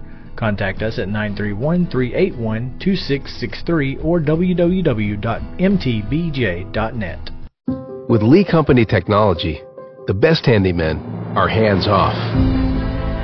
Lee Company techs have been using visual findings and other smart technology tools for years to add transparency and virtually take customers along. You see what we see, whether we're in a crawl space or on a roof. With Lee Company, technology helps us help you, no matter what's happening in the world or at your house. Jones and Lang Sporting Goods here in Columbia has been outfitting teams, officials, and anybody else from T-ball to college for 50 plus years. Be sure and check them out at 931-388-8060 or online at jonesandlang.com. Jones and Lang Sporting Goods, the look of a winner. Zion Christian Academy, zioneagles.org or 931-388-5731. You can schedule your appointment. Go tour their campus. It is beautiful over there and you're definitely going to want to see it. Again, it's zioneagles.org. Give them a call, 931-388-5731 and schedule your tour today. Custom Stone Handler supplies over 600 distributors and suppliers with quality stone products. Along with River Stone, we produce and distribute over 100 building, landscape, and other bulk products. Our goal is to provide quality products, service, and partnerships to ensure our customers' success. We firmly believe that the measure of any person or company is how they treat other people and customers. Give them a call at 931 490 4990 or visit CustomStonehandlers.com. A game without a crowd is just a scrimmage. A performance without an audience is just a rehearsal. Without your presence, high school sports and the performing arts aren't possible. Ensure that these essential extracurricular activities continue to enrich the lives of students in Tennessee. Purchase a ticket to your local high school's game or performance. This message presented by the TSSAA. Mid Tennessee Bone and Joint has been the official sports medicine provider for Maury County Schools for more than 40 years. We specialize in orthopedic service, and our Ortho Quick Walk In Clinic lets you bypass the ER. Visit us online at www.mtbj.net.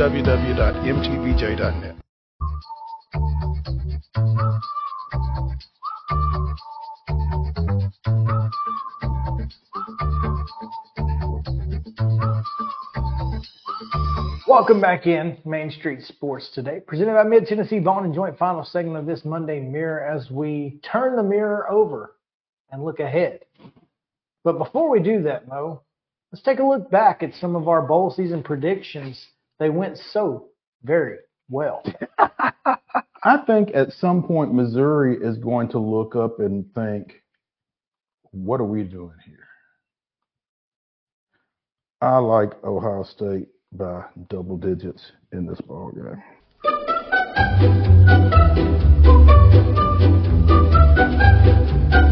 I think I'm gonna go Penn State. They always, I don't know, man. James Franklin disrupts things.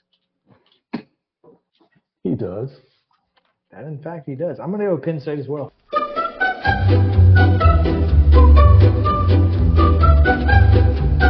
War Eagle. War Eagle, hey. Yeah.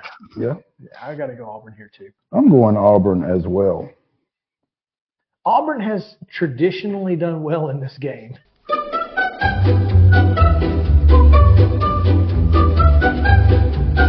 Roll Tide. Justin has already declared. right out of the gate. I tend to agree with him. This is the game that at no point going forward do we believe in Michigan. Do we believe in Michigan? So you're saying this is going to shift the the public opinion of Michigan being a good team? Mm-hmm. Not just a good team, a good program. I mean, because might, when he gets shellacked, he might he's going to, to leave. Well, when he gets shellacked, they might pull it too.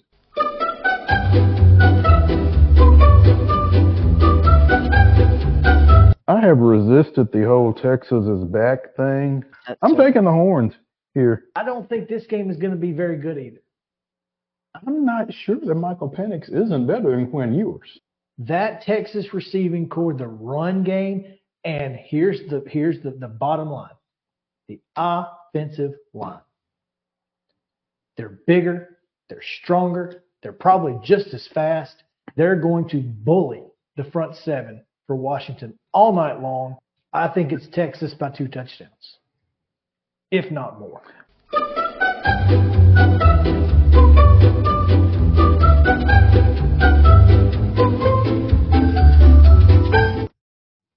So, as we've told you all season long, Listen to our picks. do the opposite. Take the other team. Get rich. Count your money. Just one. yeah. Three. Secure the bag, baby. Oh man. Well, so okay. Before we get to that, do we want to make this interesting, or do we want to know who won right now? No, we don't want to know who won right now, just for the simple fact that I don't have them counted up. Well, I mean, I okay. can- my- do we want to make it interesting and wager points? So let's say you got 50 wins. Maybe you want Mm-hmm. to wager 15 wins Hmm. on your pick tonight. I love that. Oh, I don't know. It's a, it's just a thought. Not because I'm in last place. I don't know if I may or may not. that doesn't have anything to do with it, huh? I, I was just thinking. I was like, well, I mean, if, even if we if we had them, you know, if we don't do it that way, we're gonna know who won the pick 'em right now. And tonight's pick doesn't matter. Likely not. So uh, yeah, I think I think you're up by about three or four. I think I'm up. So- yeah. Mo may not want to do it. Justin, what do you think? Two out of three. We got a win. We got a winner. yeah, if we're doing a, demo- a democracy type thing. Um, yeah, I'm vote, I'm vote for yay on that. Democracy lives here on Main Street Sports. There we go. Yeah. No, but anyway, I do think I think Mo. I think you won. I think you were up three or four probably. Yeah. I, I'll I'll get I these counted up 20 and tonight and have bowl season. I'll get these counted up and have a, a final tally when we come back tomorrow. All right, let's do that. So, what do you feel like happens tonight? Do you think that this is going to be one of the best football games we've seen in college football this season? Because I do. Well, I'm gonna tell you what. I, if if it can top the two semifinal games, good luck. Because again, two one possession games, one in overtime, they Both- got to go a ways to to both came beat down to the that. last possession. Yeah. Um. What's who's favored? Michigan tonight is favored. Oh, Justin, I've got. Hold on. Oh, what's up? How about that? Hey, What up? look there. Love that. If Uh, Michael, hey, if Penix Jr. has uh, a game like he did last game, does he go number one next year? You know, I That's a good question. it's a really deep draft at the quarterback Mhm. position, but I think Michael Penix certainly has an opportunity to be the top draft pick. I, I think that this this game pits strength versus strength, at least for Washington's offense and Michigan's defense. Right. Michigan's defense is better. I'm sorry. Well, Michigan's defense is better than I thought they were, but Washington's defense is much better than I thought they were. Yeah, they held their If- own. If this game gets into a shootout, it's Washington all day, though, right? I don't think it gets into a shootout, but like you said, I think Michigan's defense and Washington's offense may kind of be a push, and I think Washington's defense may be better than Michigan's offense. And if, if that does that make sense? Yeah. And I think between those and somebody who's seen as much college football as David Ubben saying last week, he likes Washington. I think I like Washington too. I think Washington's speed on the offensive side of the ball across the field Well, is going to be something that Michigan hadn't necessarily seen, even last, even last even against week, Alabama. because I think Penix is far better than Jalen Milroe, and I don't think it's anywhere close. I think a, is it a Dunze or a Duns, Yeah, the wide receiver, the wide receiver Mm-hmm. from Washington, uh, however you say his last name. Dunze, I believe. He's better Odunze. than anybody else that anybody Alabama's got. hmm I don't know that we I don't know that we saw Michigan's secondary tested against Right. Alabama the way that we're going to see them tested this week. I think Now, I do think Michigan's linebackers are going to be able to get home some, but I do also think that that's going to give Penix some opportunities to make some plays with his feet. well Didn't didn't they have two wide receivers? Didn't Washington have two wide receivers get a buck? Like- yeah. Pretty sure Uh, two wide receivers got over hundred yards.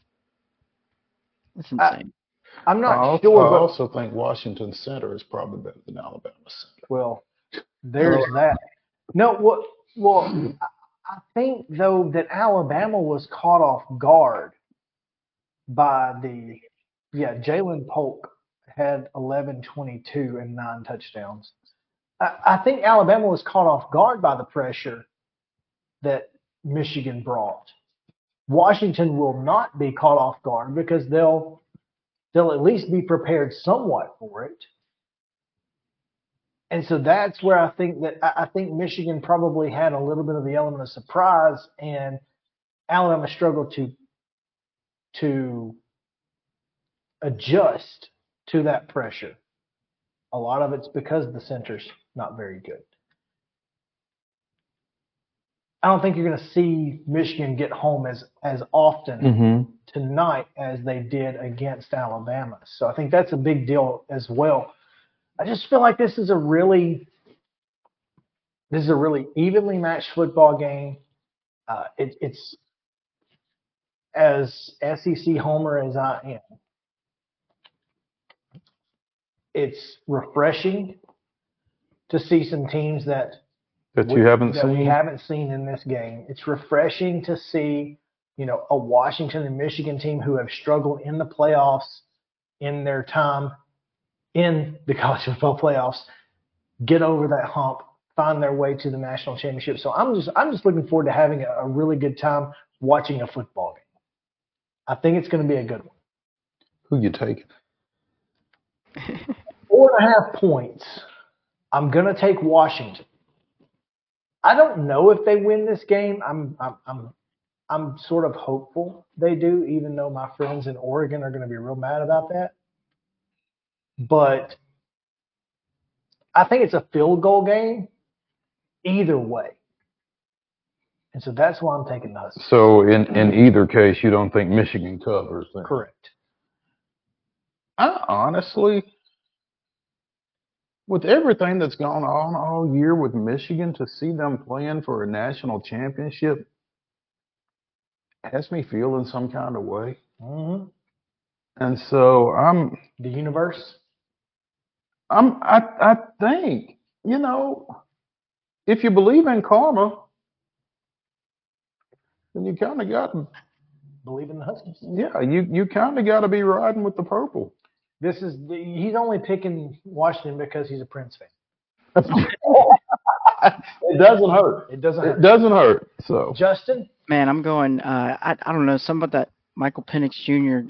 dude is just uh, his post game interviews. His I mean, as soon as he won that game last last week, he uh, was like, "All right, on the next one." I just like his attitude. I think we're looking at the next Lamar Jackson. I'm going with Washington. well, and he's a former UT commit. whoever won the pick'em is gonna win it because we all took Washington. There we go. We'll see you guys tomorrow at two o'clock. We'll recap this game and much, much more on Main Street Sports Day presented by Mid Tennessee Bone and Joint. We'll see you then.